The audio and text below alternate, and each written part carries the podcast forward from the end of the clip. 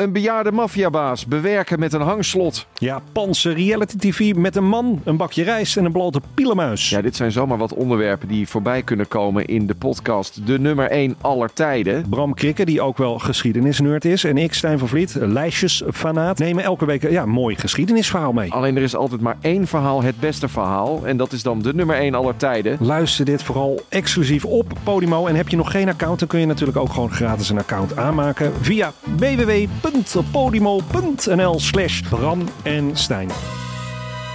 Dit programma wordt mede mogelijk gemaakt door Toto.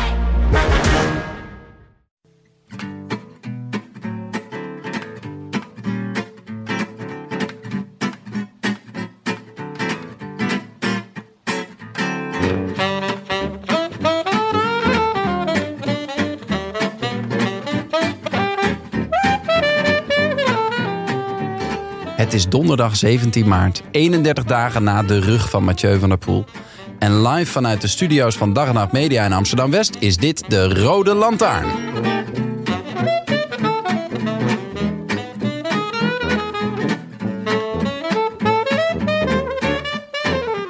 Het zijn zware weken voor ons wielerwatchers. Dit is het meest chaotische deel van het seizoen. Vorige week twee etappekoersen van een week tegelijk. En nu ineens twee sprintkoersen op één dag. Dat valt toch niet meer te volgen? Gelukkig hebben jullie ons om orde in de chaos te scheppen. Strak en georganiseerd, zoals jullie ons kennen. Zullen we de balans opmaken van het voorseizoen tot nu toe. Want het gaat natuurlijk pas echt beginnen dit weekend om de verwarring compleet te maken. Oké, Ordnung moet zijn. We roepen de hulp in van ons wielergeweten, dat speciaal voor ons is afgereisd naar Amsterdam. Aan hem houden we ons vast. Daar is hij weer, de enige echte. Het is de brandtanking special. Het is de brandtanking special. I wish I could be in the south of France. In the south of France. Sitting right next to you.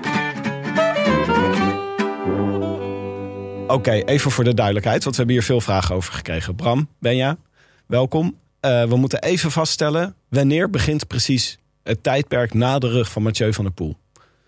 Eh, ik ben, ben- zijn wij daar een autoriteit in? Of, eh, Ja, zeker. Oké, dan zou ik zeggen...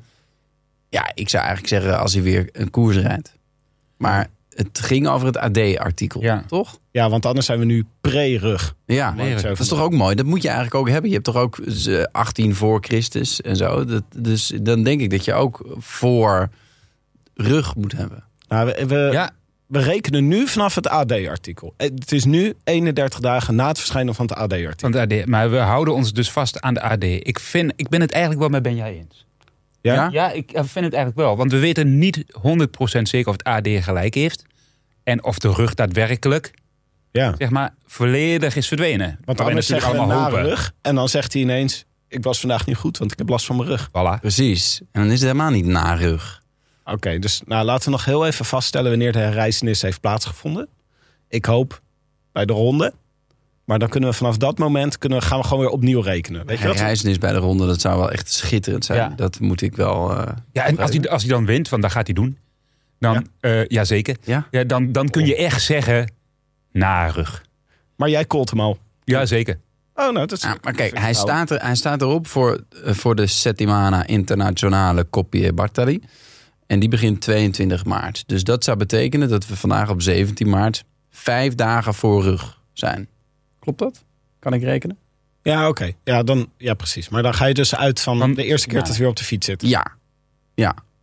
Of van dat, hij- dat hij voor de tweede keer de ronde wint. Dat kan ook, maar dan kan het nog jaren duren, theoretisch. Ja, maar ja, je wil geen flater slaan. We willen, niet, we willen voorkomen dat we dit hier uitgebreid lopen aan te kondigen. En dat hij dan zegt, ik was niet goed vandaag, want ik had last van mijn rug. En Nee, dus- dan zitten wij met narug. Dus, dus is een soort testrugdagen. Ja, dus, Coppa. Nou, Ja. ja, dus laten we spreken over dat we nu vijf dagen voor testrug zitten. Ja, Oké, wacht, dit was niet de bedoeling Hebben we dat opgehelderd? Heel, helemaal duidelijk. Die mensen weten nu precies waar ze aan toe zijn. Bram, ik ben erg blij dat je er weer bent. Ehm, we, deze afleveringen waarin eh, we met jou eh, achter de microfoon gaan zitten... zijn toch een beetje de bedoeling. Laten we een beetje balans opmaken. We hebben veel vragen binnengekregen. eh, speciaal voor jou, dus die gaan we je voorleggen. fijn. Ja, zeker. En ook, eh, ook een vraag voor Benja. Veel mensen wilden weten over eh, het koffiebranden... waar we het vorige keer over hadden. Ja, Dus daar komen we Ja. zo meteen op terug. Dat Ja. houden we nog even als cliffhanger... tot mensen blijven hangen. Bij de post, of Ja. niet? Ja, ja, aan het einde. Bij de post. Dat is een reden, weet je wel, van na de reclame. Dat, dan probeer je mensen vast Ja, te houden. alleen, eh, dit is helemaal ideaal, want er komt geen reclame. Toch? Dus, dus je kunt gewoon... Maar wel allemaal luisteren. gedoe over wielrennen. Ja, ja. Zijn mijn vragen daarin ook meegenomen? Dat doen we ook aan het einde. Doen we- Heb jij ook vragen? Of Ja. de vragen aan jou bedoel je? Nee, nee, de vragen van mij aan jou over gebrande koffie. Oh, Oh. nou ja, die eh, barst los. Nou, Straks. Nee, straks. Bij de post. Oh, Ja. ik probeer, jongens, ik probeer orde te handhaven. Dit heb ik de luisteraars beloofd. Ehm, eerst even, eh, want we gaan... Hebben de eh, luisteraars daarom gevraagd? Of je, oh, je hebt het ze beloofd? Ja, Dat ik heb het ze beloofd. Ja, precies. Nee, niemand heeft dat. Ehm, we hadden, eh, je had een vestje aan van Remco Evenepoel's merk. Schitterend, schitterend jasje. R.EV1703. Klopt. eh, afgelopen maandag. En eh, dat leidde tot eh, veel consternatie natuurlijk onder onze luisteraars. En jij kwam gisteren, stuurde ineens een foto met een QR-code. Ja, Die zat daar ook nog aan en daar stond boven: scan me for a surprise. Ja. En toen hebben we dat voorgelegd aan luisteraars. Moeten we dit scannen? En toen zeiden de luisteraars, krappe meerderheid, 51% nee. ja dus, ik heb het niet gedaan. Jij hebt het niet gedaan? Nee, ik heb het niet gedaan. Nee, ik heb het niet gedaan. Nee, ik Ik, ben eh, heel volgzaam. Ik vroeg even aan eh, onze redacteur Amaike, vroeg ik eh, hoe, nou, hoe, wat voor reacties kwamen hierop binnen. Toen bleek dus dat luisteraars zelf een telefoon natuurlijk voor onze telefoon hebben gehouden. Om zelf die QR-code te scannen. En nu is, eh, is die overbelast. Eh, ik kan hem niet meer gebruiken. Oh, Remco zit allemaal helemaal zijn geld te tellen van hoeveel jasjes die heeft verkocht. Omdat, er zoveel, omdat hij zoveel surprise opnames. Want ik neem aan dat, hij een filmpje, dat je dan een filmpje krijgt van Evenepoel. Die zegt, hey, bedankt voor het kopen van het jasje of zo. Of wat, wat? We zullen nooit Weten we? weten. Ja, Nee, of dat je dan een of andere extra shirt krijgt. Op het moment Oh. in een soort, soort loterij. Of een chino, ja. Ja. Dat zou zou helemaal mooi zijn. Heb jij ook eh, Remco Evenepoel merch? Nee, Bram? nee, nee, nee, nee. Daar ben ik nog niet aan toegekomen. Heb je wel gekeken al naar hoe het eruit ziet? Ik wist helemaal niet dat het bestond. Oh. Totdat, het, totdat, ik, eh, totdat ik ervan hoorde via de Rode. Ik doe volgende donderdag dat, we, dat jij er bent. Of wij naar jou toe komen. Dan doe ik hem aan. Dus over twee weken doe ik mijn jasje aan. Voor je. Kunnen de wij niet... verwachtingen zijn hoog. Ja, en als het mooi weer is, dan doet Jonas een chino aan. Dat weet ik nu al. Namelijk een korte chino. Ah ja, daar, heeft John er niet per se mooi weer voor nodig. Maar Ah. kunnen wij niet influencers worden voor het merk van Remco Evenepoel? Dat zou toch mooi zijn? Ik denk dat we al een aardige poging gedaan hebben, toch? Met deze, de- de- deze nou, de maar- poll die we hebben uitstaan. ja, dat is waar. Dat is, hij heeft wel veel zendtijd gekregen. Ja, ja. Ehm, Oké, laten we het even over de koersen van, eh, van gisteren hebben. Het is nu donderdag. Op woensdag waren Nee, moeten we nog niet een, een ditje, ditje en datje eh, in de vorm van dat eh, ik las op eh Wielerflits dat Jumbo Visma ge- eh, geïnteresseerd is in het testen van Niels van der Poel, Oh, Oh, de schaatser, maar niet op de weg. voor de schaatsploeg, maar voor de wielerploeg. maar denken ze gewoon... Hij kan heel hard schaatsen, dus ik kan waarschijnlijk ook heel hard fietsen. Dat denken ze. Ze hebben een geschiedenis met eh, het omvormen van eh, topsporters hè, naar wieler, wiel, wielrenners. En hij wilde wat anders, geloof ik. Ja, En- ja. Het is een totale freak. En Ja. daar, die past dan ook wel in het wielrennen, in het huidige wielrennen. ja qua betreft, eh, doldrieste acties ondernemen die ook nog slagen. Ja, en ook gewoon totale, totale focus op datgene wat je op dat moment doet. En daar echt de hele wereld voor afsluit. Ja, Ja, Ja. Ik vind dit wel moeilijk, want ik had in hem wel een mooie nieuwe vijand weer gevonden tijdens de Olympische Spelen. Want Ja. Het was natuurlijk, eh, wij waren voor Patrick Roest. Ja, allemaal. Ja, In heel Nederland. ja, dat was Nederland. Dat was gewoon voor Patrick Roest. En dan kwam deze gast met zijn grote waffel, die het ook nog waar maakte, weet je wel, zijn grote waffel. Dat vind ik het allerergste. ja. Maar ja, moeten we, komt hij dan nu voor, eh, voor onze wielerploeg rijden? Het, ik, ja, nou ja, ik denk, eh, nou, een beetje zoals eh, van, van aard dachten we toch ook allemaal. Nou zeg, nou zeg, hij wint elke keer van Van der Poel, dat is ook niet leuk. En nu die bij Jumbo rijdt, denken we, goh, wat een coureur. Ja, we sluiten hem ook moeiteloos weer in ons hè. Dus ik denk dat als, eh, als Van der Poel eh, bij Jumbo-Visma komt, ik, ja, Ik ken hem natuurlijk niet, maar hij lijkt mij niet het meest sociale dier. nee. Nee. En je moet toch iets van sociale skills hebben in een, eh, in een ploeg, eh, volgens mij. Kijk, schaats kun je lekker in je eentje op een hotelkamer gaan zitten. En je helemaal in je eentje voorbereiden, alles in je eentje doen. Dat is een beetje lastig als je met acht man op, op een, eh, in een koers zit. Ja, zou je En- zeggen, je moet, sociaal, je moet eh, sociaal, toch wel een beetje sociaal dier zijn om in het peloton te zitten? Ja, volgens Nou, Jos vooral van in een ploeg, denk ik. Ja, toch? zeker. Vooral in de ploeg. Tegenwoordig steeds minder volgens Jos van Emden. Eh, Oh ja? Heeft hij me nog eens op het hart gedrukt eh, Ja. van de week. Het is allemaal vreselijk. ja, eh, hij wordt ook wat ouder. Maar ehm, Wie vindt, wie, wie, wie vindt hij dan niet gezellig? Hij vindt volgens mij niemand meer gezellig. Nee, Oh, nee, nee, een beetje, nee, dat, een beetje als een spookrijder. Ja. Wat, wat veel spookrijders hier zeg. Jeetje. nee, dat is niet waar. Maar weet je, het peloton op zich... Hebben, mensen zeggen wel eens, het peloton is een beest. En hij vindt het peloton op zich niet meer. Ah, oké. Dus, Dus eh, waarschijnlijk binnen de ploeg allemaal goede gasten. Op het moment dat je er gewoon mee praat. Hij voor Fingergaard bijvoorbeeld echt een hele goede gast. Zei hij Oh ja. nog. Hele ja. sympathieke, leuke jongen. Oh, leuk. Ja. Ehm, maar dus... ehm, ja, hij zegt, het peloton is gewoon een beest. Het is gewoon niet leuk meer in een peloton. Iedereen is aan het vechten. dat het Laurens toch ook, Laurens ten Dam, op het eind, die laatste Parijs- Ja. Parijs-Nice die reed, hoorde ik hem echt voeteren over eh, hoe dat ging. Ja, ja de- weet je, de- ik heb ooit, toen ik, eh Servus Knaven, die kennen we natuurlijk ook nog wel, inmiddels ploegleider natuurlijk, heb ik nog jaren bij in de ploeg gezeten. En in zijn laatste jaren, nu zo, toen hij 37 was ongeveer, toen begon hij, zeg maar, bij elke afdaling in de Ronde van Vlaanderen en in Vlaamse koersen, begon hij hoofdschuddend naar beneden te rijden. Oh ja. Ja. nou, nou, dat kan toch niet. Jeugd van tegenwoordig. Ja, ja, jongen, jongen, jongen, jongen, jongen. Dus dat is eigenlijk een... En het toen dacht ik altijd, oké, zo wil ik niet meer rondrijden de peloton, weet je. Hè? En, en, en vervolgens ging ik het ook doen toen ik 37 was. Ja. En nu gaat Jos het ook doen. Ja, ja, ja. En dat is dus eigenlijk een voorbode van je pensioen. Ja, je pensioen. Precies. Ja. Bram, je moet wel even goed in de microfoon praten. Oh, praat ik kijkt elke keer Benja, kijk je aan. Kan je hem iets zo draaien, die kant op? Oké, zo, zo, zo. zo. Ja, ja, ja. ja. Ja. Dit is goed. Ja. Dus zit ik er heel ongemakkelijk nu. Nee hoor, nee, zo gaat het. Die beweegt, nee, wat doe je nou? Oké, ik, eh, ik had een paar dingen op het programma staan. We gaan dus eerst even over de koers van gisteren eh, heel even kijken wat er gebeurd is in Nokeren en eh Milaan Terrein. Maar ik wil eigenlijk vooral vooruitblikken op het weekend. Ehm, naar Mi- Milaanse Remo. En eh, ik heb een aantal vragen voor jullie van de luisteraars. Dus dat is wat er vandaag op het programma staat. Hm. Dus laten we beginnen even met eh Milaan Turijn. Waar misschien toch wel het leukste was. Dat we elkaar 's ochtends een postje gingen doorsturen van Bora. Die het parcours van vorig jaar tweette. Toen er nog allemaal bergen in zaten. En zeiden, we zijn er helemaal klaar voor. We hebben er zin in. Want ze hadden ook een hele eh, klimmersequipe me- gestuurd. Ze dachten, Ja. van, nou, finish op de Superga. Eh daar gaan we, jongens. Maar dat Kelderman. Ja, maar er stonden dus, het was echt plat was het gewoon gisteren. Het was gewoon een sprintersetappe. Echt, echt plat, ja. Het was ook echt een sprinterskoers. Het was echt heel saai. Ik, heb het, ik, ik had overdag afspraken, dus ik heb het s'avonds teruggekeken. Nou, er was echt werkelijk niets aan, toch? Laatste vier kilometer had je genoeg gezien. eh. Ja, Denk ik. ja. Maar het was, wel, eh, het was inderdaad wel grappig, want ik had dat tweetje ook gezien. En ik dacht, ehm, later eigenlijk, maar toen... ehm, ik zat in de auto en ik stuurde een berichtje. En Karsten stuurde mij een berichtje. Hij wilde waarschijnlijk wat informatie voor tijdens de koers, tijdens de dingen. Dus hij stuurde een berichtje over Rosselaar. Ik weet niet of ze het erover gehad hebben. Ja, ja. Jij hebt het erover gehad? Ja, Ja. over de velgen. Over de velgen van Ja. Rosselaar, ja. En, ehm, maar de- dus toen dacht ik, en toen belde ik hem terug. Maar toen stuurde hij een fotootje dat hij in de opnames zat. Dus dacht ik, oh, koers. En toen vroeg ik, welke koers? Milaan-Turijn. Dacht ik, oh, klimmen. maar dat was natuurlijk gewoon vlak, dat was gewoon een sprint. Dus, j- jij zit eigenlijk eh, in de ploegleiding van Bora. Van Bora. Had je moeiteloos meegekund Ja, op dat niveau. Ja, ja. Ja. precies. Maar is het, eh, heb je hem vaak gereden, Milaan Terrein? Nooit.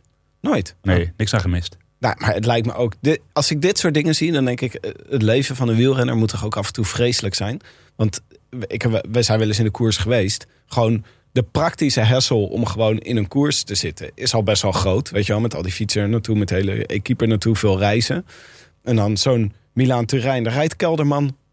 eh, Die rijdt daar rond, die is gewoon een soort opvulvee. Is die, Ja. in Ja. die koers. ja. Dat is, toch, dat is toch afschuwelijk? Dat is gewoon dat je denkt.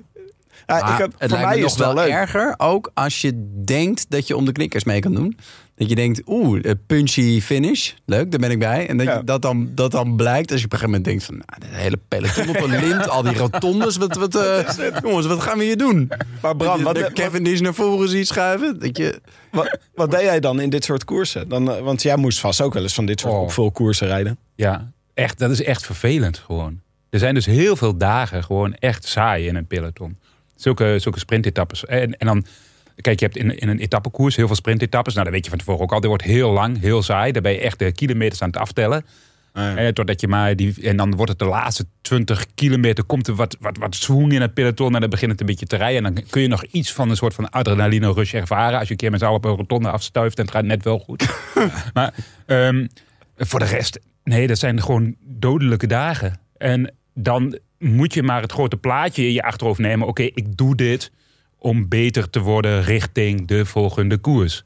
Dat is het enige wat je kunt, wat je kunt eigenlijk. Werkt het dan ook nog wel als trainingsritje? Is dit nog wel goed voor je training om even zo'n uh, Milaan terreintest door te trainen? Nou ja, je, je, stipt net uh, Wilco Kelderman aan. Ja, hij, zij wisten dat het vlak was, uh, maar ze hadden gewoon geen renners. Dus alle renners waren ziek, dus hij moest daar rijden.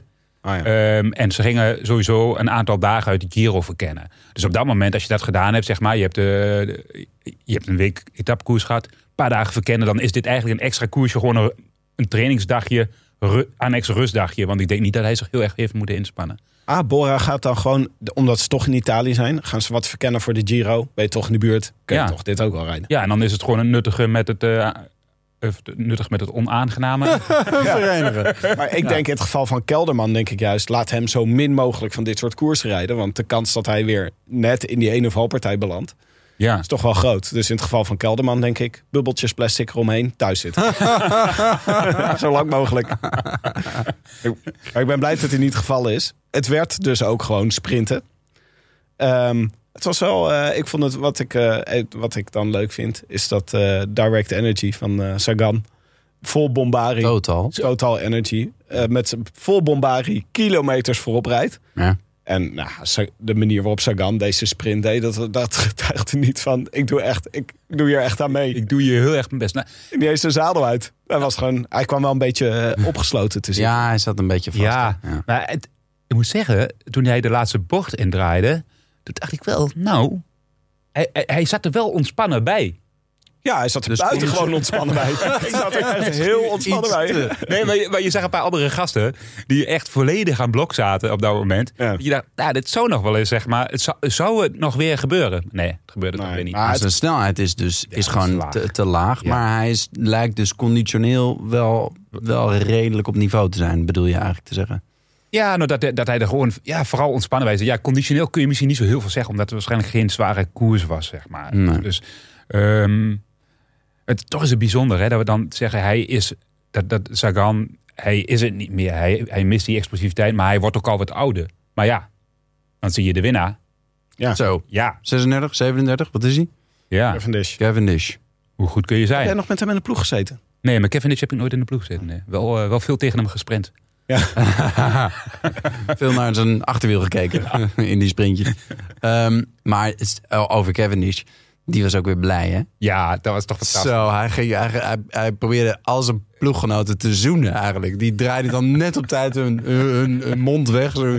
Anders was het gewoon tongen geweest. Ja, echt. Hij was er volgens mij toe in staat. Hij wilde ze allemaal tongen. En hij bleef bezig, hè? Ja, en, en dan, en dan was, het- waren ze op een gegeven moment allemaal weg. En dan zag je hem echt zo om zich heen kijken. Zo van, wie, wie, wie, wie? Iemand, kom hier, kom hier. Ja, maar dit is allemaal campagne voeren. Hè? Dit is allemaal van hem campagne voeren, zodat hij naar de Tour mag en niet Jacobsen. Dus Ja, gewoon, hij is nu gewoon van, kijk eens hoe blij ik ben. ja. Dit moeten jullie voor mij doen, want ik zit er helemaal in. Ik ben helemaal... Ja. Hij zei het ook hè, na, de, na de koers, dat hij heel blij was met de sprinttrein van Jacobsen. ja. Van Jacobsen. Ja, want het was, de sprinttrein was, eh, die kwam over van... En, je, eh, en, je ziet, en je ziet het, hè? Dan, eh dat Dan zei win hij ik, ook ja. erbij. Ja, ja, dan Ja. zie je van, eh, ja, met Morkov erbij. eh. ja, dit- Morkov, ja, Morkov, ja, sorry. Dat Ah. is ook bij far de beste renner eh, om een sprint aan te trekken van het moment. Ja, het is ongelooflijk Ja. hoe goed hij dat kan. En het lijkt hem bijna geen inspanning te kosten. Nee. Hè? Je ziet hem gewoon peddelen eigenlijk. Hij, hij maakt ook, en dat is wel bizar, hij maakt eigenlijk nooit een fout. Nee. Dus je ziet dan heel veel renners die op kop rijden. Bijvoorbeeld eigenlijk eh Bouhanni. Die werd afgezet. Nou, dat ik echt dacht, hoezo? Die, die jongen die reed op kop. Ja. En die ging na de bocht. Dacht hij, zo, mijn werk zit erop. Ja. Hup, en ging naar rechts. Hij was waarschijnlijk ook helemaal kreeg afgedraaid. je ook helemaal een shot van de regisseur. Ja. Terwijl het peloton aanging, weet je wel. Dan kreeg je helemaal een shot van een renner die afzwaaide. Vond ik heel irritant, maar goed. eh, Ja, en toen, en toen eh, zat, zat er dan, eh, toen zat Bouhanni in zijn wiel. En die moest nog 350 meter Ja. naar de finish. Nou. Ja, dan kun je geen renner afzetten. Dus vervolgens dacht hij, oh, dan moet ik toch maar even doorrijden. En ja, toen viel hij natuurlijk helemaal stil. Ja. En Bouhanni was gewoon daar al geklopt, zeg maar. Wel tweede geworden nog uiteindelijk. Ja, dat, dat was toch knap ook, want hij kwam nog weer terug in die sprint. Maar ehm, dan zie je dan Morkov zo heel relaxed van achter komen. Zo met Kev in zijn wiel en warp. En, en het mooie was, dan sprint hij... dat- Hij, hij trekt die sprint aan, maar dan sprint hij door naast eh Cavendish. Om eigenlijk, daarmee hindert hij ook Ja. potentieel renners die van rechts achter Cavendish voorbij willen steken. Ja, dat ging Zeker, want hij was weer een lekker ook, eh, kronkelende slang trouwens. Het, eh, het ging weer van links Ja. naar rechts. Ja.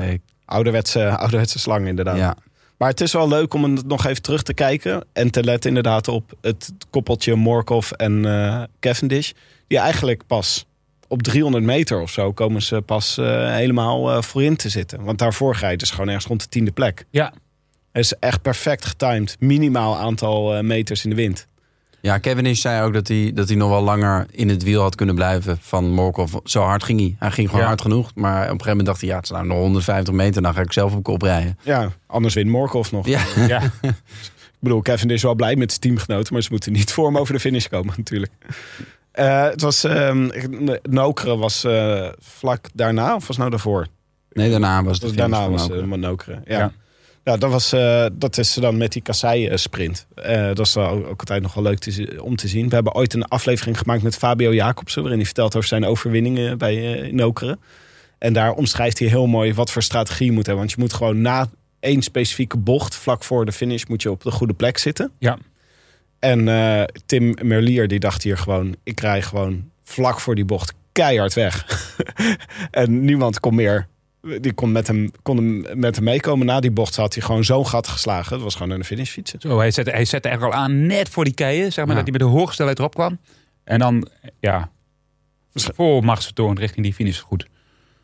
Hij Ja. was ook gewoon, ja, de, by far de sterkste. Ja, het is ook wel een beetje, zowel in Milaan-Turijn, Cavendish als eh, in Nokere koersen, Merlier, wel de grote favoriet die gewoon Ja. intrinsiek de snelste is. Dus als er dan niks misgaat, dan, dan wint hij gewoon. En dat, dat zag je ook, dat, dat de rest eh, stond niet op de foto. Walscheid nog eh, met voor het eerst in tijden, voor mijn gevoel, met een resultaat in een sprint. Ja. Hij heeft zich wat meer op het tijdrijden Ja, eh, gestort. Met, eh, op advies van eh, Victor Kampenaar, Ja. begreep ik. Ja. Die in een heel andere ploeg zit. Een rare kwiet. ja, Ja, nee, maar jij dat moet is doen, nog tijdrijden. uit was hun ook gezamenlijke tijd bij Ja. eh, BK. Oh, wat mooi. Ja, die was, eh, eh, die, die was de enige die nog een beetje mee kon met Merlier. Dus Ja. die rijdt nu in de Zwitserse kampioenstrui? Of wat heeft? Nee, het is een Duitser, dus het lijkt me bijzonder vreemd. Oh ja, maar is eh, die trui die hij aan heeft? Het, eh, Ja, hij is Kofidis. De oh, dat is Covidis. Dat is Ja. verwarrend. Ja. Ja. Maar Ja. god, ja. Het lijkt er wel een beetje op van boven natuurlijk. Ja. En eh, derde, Arnaud de Lie. Dat is toch Ja. nog wel eventjes Zo. het vermelden waard. Dat is een groot talent. Die is Ja. 20 geworden, gisteren. Oh, Derde op zijn verjaardag. Ja. En eh, een goede sprinter wordt dat. Heeft ook al een koers gewonnen dit jaar. Ja, ehm, wat was het? Ja. Niet de... Jawel, de, de Samin? Nee, de Nee, Samin? nee. de andere, de, de, de- die, die koers daarna. Maar ehm, het is wel... Ik zoek het voor jullie op, jongens. Ah, tingelingelingeling. Grote prijs Jean-Pierre Montserrat. Oh, precies, Voilà, ja. die. Maar ja is, Ja. Het dan, is het dan de J van Jean of de P van Pierre of de M van Montserrat? Of de G van Grote Prijs? nou ja, goed, dat, dat weten we niet. Hij heeft hem wel. Dat is het Eh, belangrijkste. precies. Ehm, maar goed, ja, iedereen is denk ik gewoon met zijn hoofd eigenlijk al bij komend weekend. Ik wilde nog even een land spreken voor Milaan Sanremo. Eh laten we daar ook even... Dat het een leuke koers is om te kijken? het is toch gewoon... Ik heb er zoveel zin in. Ja. Ja, ik heb er echt zoveel zin in. En? Ja. ja. ik vind dat dus echt een heel leuk monument. Eh, ook omdat gewoon eh, iedereen kan winnen. Er zijn een heleboel scenario's. Want als je gewoon kijkt naar de winnaars van de afgelopen jaren... eh, dan is er... eh, je hebt Nibali gehad die in de afdaling ontsnapte. Je kan op de Poggio wegrijden. Je hebt sprinters die ineens op de Poggio dan wel meekomen. Dan wordt het sprinten. Maar vorig jaar was het eigenlijk na de Poggio ontsnappen. Ja. Dus er zijn zoveel verschillende scenario's... waarin die finale zich kan eh, eh, uitspelen. In zekere zin heb je helemaal gelijk. Is het eigenlijk wielrennen in optima forma. Het is, het is slow tv, dus je zit de hele tijd te kijken en er gebeurt niks. Maar elk moment kan er iets gebeuren. Elk moment kan de beslissende slag geslagen worden. Ja. Ja, je, Eh, moet, je moet gaan zitten kijken vanaf de capo's natuurlijk. Ja, of liefst misschien al eerder voor sommigen. Maar Ja, Vanaf de 20 voor 10 zei de Babbelbelg dat ze beginnen op Eurosport. Met uitzenden. Ja. Dat zal Karsten leuk vinden. Nou, en Tim ook.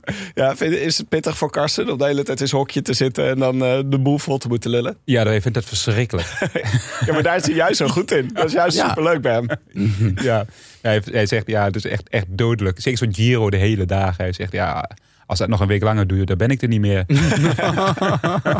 Oh, ik verheug mij wel. Ik, denk, ik ga zeg maar tegen Karsten dat hij aan mij in ieder geval een eh, trouwe luisteraar heeft. Die gewoon, eh, ik ga gewoon kijken vroeg eh, zaterdag. Oh, maar, maar het begint dus met de Trek Capi. Drie kleine klimmetjes waar eigenlijk vrijwel nooit wat gebeurt, toch? Ja, maar wel, die wel die, dat, is echt, dat is echt mooi. Daar weet je hoe goed je bent. Op die eerste kapi. Oh, ja. Daar omhoog rijdt en je hebt goede benen en je voelt je benen niet. Dan zeg je, Ja? dan ga je, dan, Ah, ja. dan- Dat is goed, toch? Dat je benen niet voelt. ja, als je benen niet voelt, is, is, is goed. Ja, ze mogen wel een beetje, beetje, een beetje spanning geven zo, maar eh, dan, dan- ja, weet je, dan heb je al echt heel lang op de fiets gezeten. Dus dan weet je of je ze al een beetje kapot hebt gereden of juist niet. Of dat je dus inderdaad over de superbenen beschikt die dag. Ja. Ah, ja. Dat zegt niks over je einduitslag natuurlijk. Nee. In mijn geval. Ah. Oh, maar eh, ook voor heel veel andere renners. Maar het is een indicatie. Ik vind het zo grappig aan wielrennen dat je dus. Je, je zal nooit een voetballer horen zeggen van. Ja, ik was echt goed vandaag. Ik was echt goed. Ja, het is jammer dat het resultaat tegenvalt, maar ik was echt goed. Ja. Maar dat je. Een wielrenner kan gewoon voelen of hij goed is of niet. Voor zijn, ei- in zijn eigen eh, doen. Hè? Ik bedoel, Ja. de, als eh eh, eh, Cavendish goed is, dan is hij beter dan als eh, Ben Swift goed is. Maar ik bedoel, dat je kan voelen hoe je vorm is. Ja. Bij, bij voetbal is dat dan toch meer. Ja, je hebt het gevoel dat je er wel lekker in zit. Maar ja, gaat hij er binnenkant paal in of binnenkant eh, buitenkant paal uit? Ja, dat, dat, dat. Ik weet niet. Het is minder objectief vast te stellen als het ware. Je, je- en je zal het een voetballer nooit horen zeggen. Ik was echt goed vandaag. Ja, goed balgevoel. Ja, ja, ik had Goed balgevoel vandaag. terwijl een wielrenner kan wel aannemen. Ja. Ja, ik was, ik was echt goed vandaag. Dat vind ik zo grappig eh, aan wielrennen. Het is ook een, eh, het is ook een manier om psychologische oorlog eh, te voeren natuurlijk. Want je kan dus, het is altijd raden, vooral in een etappekoers, of iemand dus ook echt goed is. Of dat je hem hebt zien kraken. Bijvoorbeeld vorig jaar toen Vingegaard bij Pogacar wegreed in de Tour. Ja, Toen dachten we allemaal, is hij nou, betekent dit nou dat hij slecht is? ja. Of heeft hij gewoon laten gaan? Eh, je, je kan er mee spelen om ja de tegenstander ja, dat is heerlijk. Ja. Klopt. Het, in de ogen te schooien. het, het is ook natuurlijk een constant spelletje voor de commentatoren om te kijken of te zien, zeg maar, of juist te bevestigen of eigenlijk Ja. of te ontkrachten of iemand goed is. Want daar, daar, daar hoor je ook de hele, de hele tijd. Ja, hij ziet er goed uit. Hij- Ja, die is echt goed vandaag. Hij ademt niet. hij ademt niet. Ja, bij sommige renners die ademen nooit. Maar die, die kunnen wel zonder ademen gelost worden. Ja, Koes bijvoorbeeld is zo'n redder. Ja. Dat je denkt, zo, hij is goed zeg. Zo, oh, hij gaat eraf. Ja. Ja, ja, ja. Dus meestal met Maarten Ducro. Dat is mijn favoriet bij Maarten Ducro. Dus die, gaat er altijd, die gaat er net iets te, met iets te veel zelfvertrouwen in. Dus die zegt dan, Bram Tankink, hier, die zag ik net eh Trekapi oprijden. Die is echt goed hoor, dat ga je zien. En dan Bram Tankink Het volgende shot. Die zat er echt niet in. Maar heb, wanneer heb jij hem voor het eerst eh, gereden, Sanremo? 2003. Oh, dat is wel al lang geleden. Dat is- ik, denk dat er sommige luisteraars toen nog niet geboren waren. Met wie was je daar toen? Ehm goh, toen was ik met Bettini en Paulini. En Bonen en, en eh, Michael Rotjes. Oh, met Quickstep. Oh ja, met Quickstep, ja. En eh, dat, was het, dat was eigenlijk... Ja, ik, het was, een, eh, het, was de, het kantelpunt in mijn carrière. Hoezo? Dat is, een- dat is een iets wat langer verhaal. Maar ehm, ehm, moet ik beginnen? Nou, dan moet ik beginnen. Even terug, de outlines. Ja, dat- Ja, mag ik? Mag ik Ja? ja, ik, Ja, ik, ja, je er. knippen en we in de volgende podcast. Heb je ooit- podcast te laat heb je ooit in de Rode Lantaarn ons horen zeggen... nee jongens, dit is te uitgebreid? Nee? Jou wel, Tim. Ja, Jou oh horen zeggen. Nee, ik reed toen, ik reed toen eh, eh, ik was in mijn derde jaar hè, van, van, eh, van mijn profrenner eh, carrière. En ik reed toen eh, de driedaagse van West-Vlaanderen. En ik stond, en de driedaagse van West-Vlaanderen is in, het, in hetzelfde weekend als Parijs-Nice start toen. En die Reno start dan op woensdag toen. Ja. Dus, maar in die driedaagse van West-Vlaanderen hoorde, hoorde ik, je staat reserve voor eh Parijs-Nice en voor Tirreno. Dus als er ergens een renner uitvalt, moet jij daar naartoe. Nou, en ik reed, ik reed dus eh driedaagse van West-Vlaanderen, had overigens eh, reed ik best wel aardig. En ik ging naar huis zondagavond. Parijs-Nice was gestart, dus daar hoefde ik niet meer te starten. En ik kom thuis maandaga- maandagavond. Eh, en ik zit op de bank. Nou, ze hadden niet gebeld. Opeens telefoon. Ik denk, oh, dat zul je ze hebben. Nou, nee. Een vriend van mij. Hey Bram, ga je mee karten? Ik denk, nou ja, hartstikke leuk. Ik weer karten. Het was onbeperkt karten in eh Enschede. was een, eh, een of andere kartbaan geopend. En het was op een maandagavond. Nou, er was echt helemaal niemand. Dus wij komen daar om acht uur s'avonds komen we eraan. Half acht. En eh, we, starten die, we stappen die kaarts in. En het was onbeperkt kaarten. en er was niemand. Dus wij de hele avond in die kaartjes, jongen. Maar eh, echt, eh, van die kuipjes, weet je wel. Echt knijterhard. Leuk, toch? Ja, Heel super, leuk. super leuk, super tof. Dus ik stap om half twaalf die kaarts uit. En ik kijk op mijn mobiel. 20 gemiste oproepen. Ja. Padlef, Ja, padlef, ja. padlef, padlef, padlef. ja, en, en de ene helft was van de Wil- ploegleider Wilfried Peters. En de andere helft was van mijn moeder. Dus ik denk, nou, dan bel ik eerst mijn moeder. En eh, ik zeg, eh, mama, ik zeg, eh, wat is er? Ja, Wilfried Peters heeft gebeld. Oh. Eh, je moet naar de Tireno. Dus, oh shit. Ik zeg, wat heb je gezegd? Ik heb gezegd dat jij de kaarten was. Oh, je, Oh, nee. Dat ja, maar ze bellen gewoon je moeder. Dus eh, je woonde nog thuis toen, op dat moment. Ja, ik woonde toen nog thuis. Dus toen, Ja, Haaksbergen. gewoon, toen belden ze gewoon naar je huisadres. Ja, ja er was dat in, in die tijd hadden de meeste mensen nog een vaste telefoon. En de mobiel was niet, ja, toch niet iedereen altijd bij zich. Dus, dus ja. Dus ik, eh, ik bel vervolgens Wilfried Peters. En die zegt, ja Bram, je moet naar Tireno. Maar gaat het nog lukken? Want je bent aan de kaarten, geloof ik. Ik zo, ja, nee, nee, nee, gaat wel lukken. Hij zo, dan moet je morgen vroeg om acht uur in Brussel zijn. Haaksbergen, Brussel, drie uur rijden. Oei, half twaalf. Ik snel naar huis, koffer gepakt. En ik kom daaraan op eh, Brussel Airport. En het mooie was, staat Jo Museo. Was toen hè, de leeuw van Vlaanderen. En die staat, allee, zet je met de koelkart? ja, verhaal al gehoord. Maar ik had dus echt... de- Dus, Dus het, ja, iedereen wist het. Iedereen wist het. En ik kon niet eens tegen een rugleuning van de stoel aan zitten. Zo blauw was die rug. Dat was echt. En dus ik kon er niet masseren. En daar zitten mannen die zaten te lachen met mij. Maar de allereerste dag wint eh, Bettini wint de allereerste etappe. Dus we hadden het geel. En dat ging de hele week zo door. Toen won Pozzato of Paulini. En we hadden een fantastische week. En ik heb de hele week op kop gereden. En ehm, uiteindelijk, aan het eind van de week, zei eh, Bettini... Die, die wilde echt Milan Sanremo winnen. En die zei, ik wil Bram meenemen naar Milan Sanremo. Omdat jij zo goed gereden had. Ja, omdat ik zo goed gereden had en ook de hele week op kop had gereden. Dus ik mocht mee naar Milan Sanremo. Samen met Bonen en Rotjes. We hebben toen de hele dag op kop gereden. En uiteindelijk wint Bettini. Nou, dat was fantastisch, jongen. Want Wauw. dat was de droomkoers van Bettini om te winnen natuurlijk voor het Italiaanse volk. Ja. En bij Paulini werd nog eens, dat ook bij ons in de ploeg, werd nog eens derde. Dus ik kom daar over de finish, jongen. En hij sprong me om de armen en s'avonds champagne erbij. En het was echt, ja, dat was voor mij echt een eye-opener. Maar ook tegelijkertijd, als ik toen niet had teruggebeld, was mijn carrière gewoon afgelopen. Ja? Hè, ja, tuurlijk, want dan ja, was hier Bram mee bezig. Die is helemaal niet bezig als wielrenner. Die zit, eh zit al een beetje te kaarten s'avonds en die komt niet op koersen. Dus Ja, en je bedoelt, dan had je niet zo goed gereden daar in de Tirreno.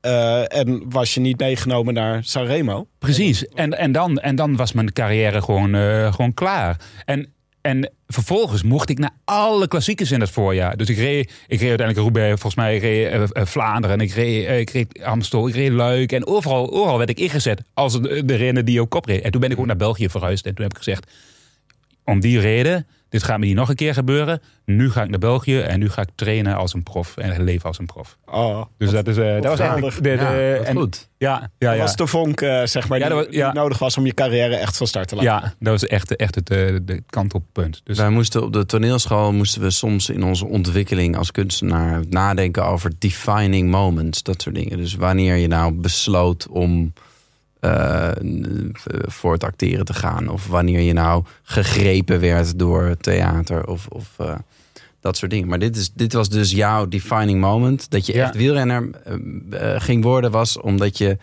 de hele avond gekart hebt. Dat is eigenlijk de samenvatting van het verhaal. ja, dus eigenlijk is karten gewoon heel goed voor je carrière. Wat, Ja, heb, dus- jij, heb jij dat ook? eh Karten? Nee, ik heb nog nooit gekart. Misschien dat het dan nog wat wordt. Defining moment. defining moment, ja. ja Was dat Christophe inspreken? Nee. Dat je toen dacht, dit is het. Later meer over mijn defining moments. oké. Zullen we die, ja, bewaren die voor, een, eh, voor de volgende keer als we met Bram zitten, dan eh, vraag ik naar jou. Naar je Oké, defining dat is goed. moment. Ja. Maar deze Milan Sanremo, toen met Bettini, hoe hebben jullie die toen gewonnen? Weet je dat nog? Bettini reed weg. Samen met, ehm, ik geloof, eh, met z'n drieën reden ze weg. Zat daar Simoni niet bij? Nee, nee, nee, nee, nee, nee. Celes, Celes, Celestino. Ja, Klopt, hè? ja. Weg, Hey. En ze reden weg op de En ze reden weg op de potjo, met z'n drieën. Celestino. Ja. En ehm, ja, Bettini won en eh, Paulini werd derde. Maar dat was dus ontsnappen op de Poggio en dan sprinten aan het En de einde. sprinten, ja. En ik weet nog dat ik, dat ik ja, ik had ook, toen, had ik, toen had ik dus echt goede benen zo, hè, op die Ja, koers. ja. En ik had al de hele dag op kop gereden. En ik zat er gewoon nog bij in die groep erachter. Over de potjo. Oh ja, dus je was echt heel Ja, goed. dus ik had- Ondanks je, had je toen nog last van je rug eh, van, eh, van het karten? Was nee, dat nee, dat was inmiddels dat was, ja, dat was een week later. Dus dat was inmiddels was dat, eh, of nee, dat is bijna twee weken later. Hè, want er zat de Tirreno natuurlijk tussen. Ja. Dus ehm, En Tom Ja. Bonen was niet mee, zie ik. nee, maar die wel, en dat was wel grappig. Wij reden dus met z'n twee op de kop, met twee op kop. Dachten ze, ah, die krijgen een beetje dezelfde carrières. Ja, met Tom. Jij en Tom Bonen. ja. Ah, Maar ehm, de, dat, is, dat is wel mooi, want dat is dus één scenario waarin dit zich kan ontvouwen. Want je krijgt dus, je hebt die Tre Capi, Ja, dan krijg je de Cipresa. ja. Dat is eigenlijk, Cipresa is ook nog niet hetzelfde het moment waarop het beslist wordt, toch? Ik denk dat de meeste renners dan te veel denken van shit, ik moet die Poggio straks ook nog over. ja. Klopt. Dus dat ze op de Cipresa nog wachten. Nou, je kunt op de Cipresa kun je heel moeilijk wegrijden. Je kunt op de Cipresa wel wegrijden, maar dan kom je beneden en dan kom je in het dal, zeg maar. En dan, ja, dan gaat het peloton wordt zo op snelheid getrokken. Dat, Ah, ja. daar, daar rij je eigenlijk tegen een muur op, richting die potjo. En zeker omdat de peloton voor de potjo altijd vaart maakt, omdat je die positie zo belangrijk is aan de voet van de potjo. Dat, daar kun je als individu bijna niet tegenop rijden. En, en, en dus word je altijd weer terug opgeslokt aan het peloton. Maar wat wel heel belangrijk is op die Cipresa is dat je van voren zit. Want eens je die afdaling ingaat en dan kom je beneden. Dan, dat is heel mooi hè, dan rij je Cipresa op. Dan kom je beneden op die grote weg weer. En er staan al die motoren te wachten. En al die auto's. En die, en die trekken op op het moment dat de eerste naar beneden komt. Dus je kunt je voorstellen, je komt met 80 per uur eigenlijk die, eh die Cipresa af. En dan staan al die motoren staan te wachten op, eh, op je. En die nemen jou mee in het, in het zog. Oh ja. Jongen, dan, dan vlieg je die eerste kilometer, die krijg je cadeau. Maar als, zo'n peloton, als dat peloton compleet is, achteraan moet je 90 rijden bijna om het wiel te houden. Dus dat lukt nooit. Dus vaak breekt dat peloton direct naar de Cipresa. en, en daarom is die eh, positie heel belangrijk. ja, ja, ja. Daar was jij dus ook voor, voor dat stuk van het dal. Dan, eh, dat was waar jij je kopwerk deed? Ehm, ja, weet je, ik, ik, ben, ik, ben, ik, ik kwam dan meestal zeg maar na die afdaling. Dan eerst, je moet niet per se op kop rijden in het eerste gedeelte, want je weet toch sowieso dat het heel hard gaat. Maar op het moment dat het dan even stilvalt, dat je dan zeg maar, dat je dan komt en dan zeg maar het tempo hoog houdt. En dan eigenlijk moet je proberen nog zo lang mogelijk te wachten richting die potjo. Want daar wordt het allemaal heel rommelig. Dus, en, en dan moet je eigenlijk eh, de kant opzoeken om, je, om de mannen naar, naar voren te brengen. Of eerst door het midden en dan naar de kant. Want dat is ook volgens mij een van de dingen die ik dus mooi vind aan Milaan Sanremo. Is de strategie. Je moet echt strategisch op de goede plek zitten. Ja, Eh, ik weet nog, Mathieu van der Poel was volgens mij vorig jaar dat hij ook zei van ik zat gewoon al onderaan de Poggio niet op de goede plek. Dus ik had te ver naar achter. Mathieu van der Poel heeft ook een beetje een handje van om de hele tijd Ja, naar achter te ja. zitten. ja. Maar wat moet je dan doen als, eh, als ploeg om op de goede plek te komen? Is dan, hebben jullie dan echt een organisatie Door voor het midden Ja. en dan naar de ja, zijkant. Ja, ja, dus. ja. ja, dat is hem. Hè? Wat bedoel je? Door het midden. Dus je moet zo lang mogelijk in het midden blijven. Van zo'n peloton. Want dat is het, En daar heb je de minste weerstand. Precies. En, zo, en iedereen die wil er voorbij. Mhm. En die wil dan naar buiten toe. Om er voorbij te kunnen. Maar dan op het moment dat je dan voorin bent. Dan fiets je tegen die windmuur op. Dus word je eigenlijk weer terug naar achteren geblazen. Dus Ja. daarom moet je, als je, zolang je in het midden blijft. Omdat iedereen naar buiten wil. Opent zich uiteindelijk een gat in, eh, in het midden. Hè? Dus dan, maar dan zit je op de tweede, derde, vierde rij. Maar je, je blijft daar wel. En dat gaat, dat opent zich altijd op een bepaald Ja, moment. ja. En dan komt er altijd een momentje dat je even vanuit het gat, zeg maar, de dwars tussendoor kunt schieten. Maar dan moet je op vertrouwen. En heel veel renners durven daar niet op te vertrouwen. Want als het niet En gebeurt... Morkov wel. Ja, Morkov die durft dat. En Ja. die blijft gewoon zitten en die kijkt en die blijft rustig. En dan zie je, zo'n zo'n peloton is bloednerveus. En dat is het mooiste van de koers Milan Sanremo. Die is zo nerveus en je moet, en je moet daarin zo rustig blijven. Eh, dat, is mooi. En ik weet nog bijvoorbeeld, Bettini zei altijd... En dat, dat was toen ook de allereerste, dat kan me nog altijd herinneren. Als je naar de Cipressa rijdt, heb je op, aan de, op een gegeven moment aan de linkerkant een klein parkeerplaatsje. En daar kun je overheen. En dan ben je voorin. Oh ja. Dus als je, als je, dat, als je dat weet, dan blijf je in het midden van de peloton. Blijven, blijven wachten, wachten, wachten, wachten. Doordat je ongeveer weet, oké, nu komt die parkeerplaats. En dan schuif je iets om naar links. En dan op het laatste moment zie je de parkeerplaats. En dan duw je naar links en dan ben je er voorbij.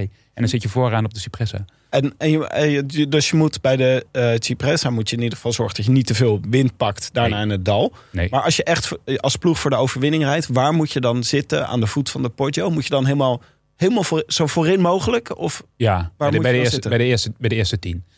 Want- echt, dat is ja. echt cruciaal. Ja. Gewoon eerste tien echt. Ja, omdat je die eerste paar, twee haarspelbochten... zeg maar, eh, die, die zijn al eigenlijk al bepalend. Want dan moet je heel veel energie voor, voor doen, zeg maar, om eigenlijk van voren te blijven. En het kan heel even zijn dat daarna het heel even, even, even stokt. En dan zou je nog eventueel van achter iets kunnen goedmaken. Maar dan heb je al, heb- dan heb je al een paar honderd meter op het lint gezeten. Volledig aan blok. En dan kun je al alleen al...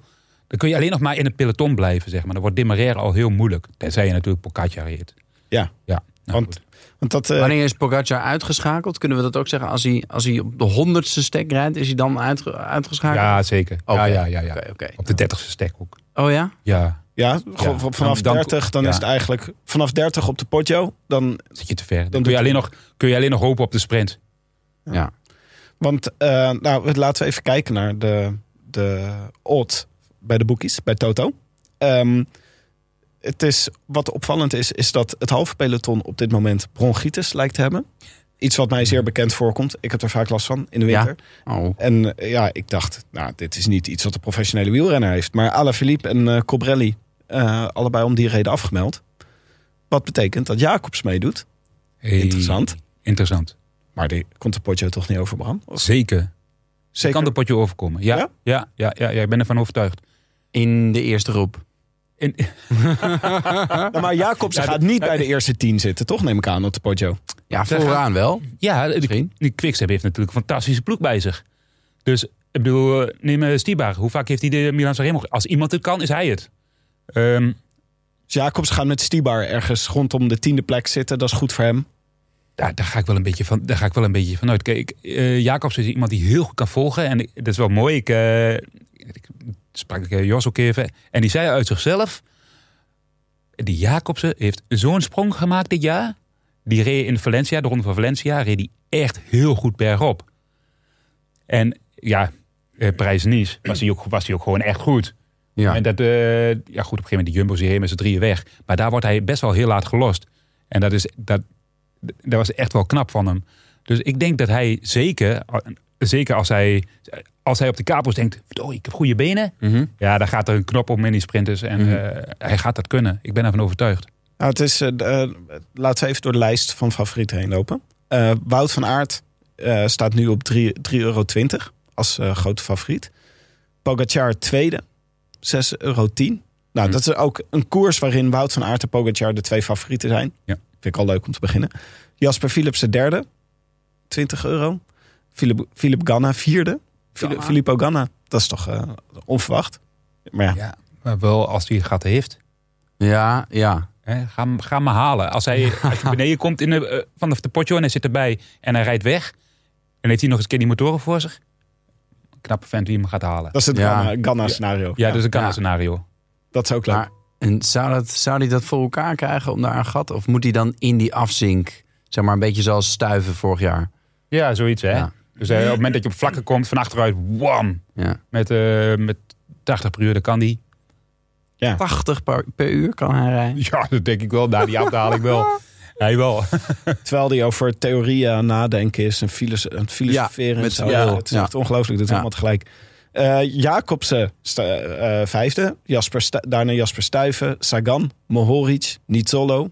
Matthews. Merlier.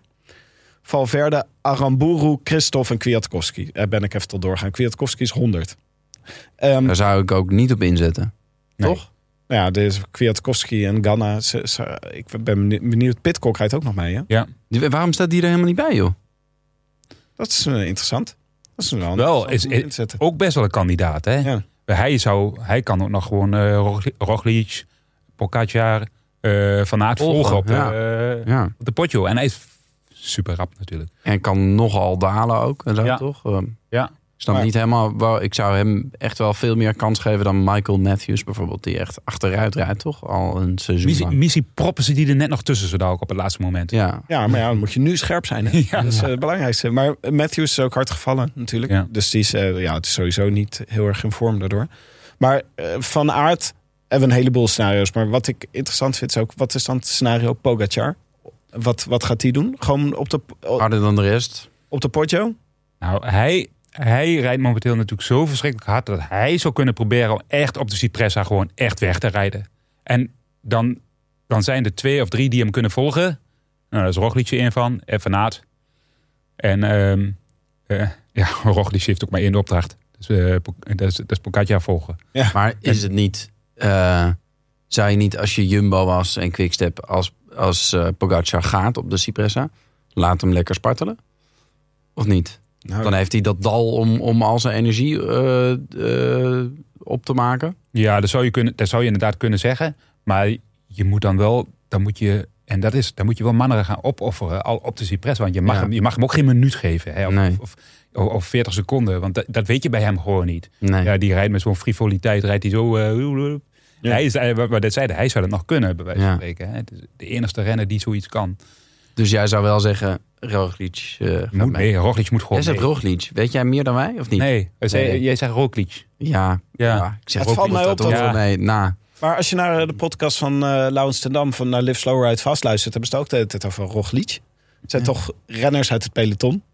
En jij zegt het ook. Dus misschien is dit wel, weet, want de commentatoren zeggen allemaal Roglic. ja. Maar misschien is het wel gewoon eh, Ja, maar kom, renners. Renners weten het beter. Je hebt nog met me gekoerst. Dus. ja, ik denk toch dat de commentatoren het beter weten. Die hebben ervoor gestudeerd en zo. Oh, ja. Ik hoorde ook veel renners Kwiatowski zeggen. Kwiatowski. Maar het is toch Kwiatkowski? Ja, Maar dan is weet ik denk ik niet. gewoon slordig. Een K achter een T spreek je nooit uit in de pols. Dat weet je toch? ik weet het niet. Nou ja, maar misschien is het wel gewoon eh, ook eh, met eh, t- bij Jumbo normaal dat iedereen gewoon de naam vernederlandst. Dus dat Ja. ze is ook gewoon, eh, gewoon een beetje van maken. Ja. Dat had ook een beetje. Maar jij zou hem, jij zou hem achter Poga Ja, aansturen ja, dan? ja dat, hij Ja, moet er en dan in het wiel zitten. Gewoon En dan in het zeggen, wiel ik ga niet mee rijden. Ik heb mijn kopman zit achter. Ja, neutraliseren. Ja. Want ja, je hebt daar, je hebt daar Laporte en Van Aert zitten. Ja. Nou, eh, ik ben wel. Het zou natuurlijk wel. Het zou het leukste voor de koers zijn. als Pogacar op de Cipressa het al gaat proberen. Ja. Ehm, en als dan andere ploegen, als Jumbo moet gaan achtervolgen. Nou, Jumbo heeft wel een ploeg bij zich waarmee ze dat gerust kunnen doen. Zo. Met, eh, ze hebben, even kijken, Tors van der Zanden, Jos van Emden, eh Affini, Roglic, Van der Aert, Van Hooijdonk en Laporte. Dat is wel een ploeg, hè? Echt mooie ploeg, toch? Het is wel, is grappig dat bijvoorbeeld, eh, vroeger ging je naar Milan Remo en dan, en dan ging je daar naartoe. En dan zat de renner zelf te speculeren, ja, wat zou ik gaan doen? Hè? En dan eh, bijvoorbeeld Bartjeling, die dacht, oh, ik ga mogelijk aanvallen. En, eh, of, ja. Maar, en dan heb je een avond van tevoren, zo eerst eten en dan, en dan even om negen uur bespreking. En dan Ja. krijg je een beetje de rollen toebedeeld.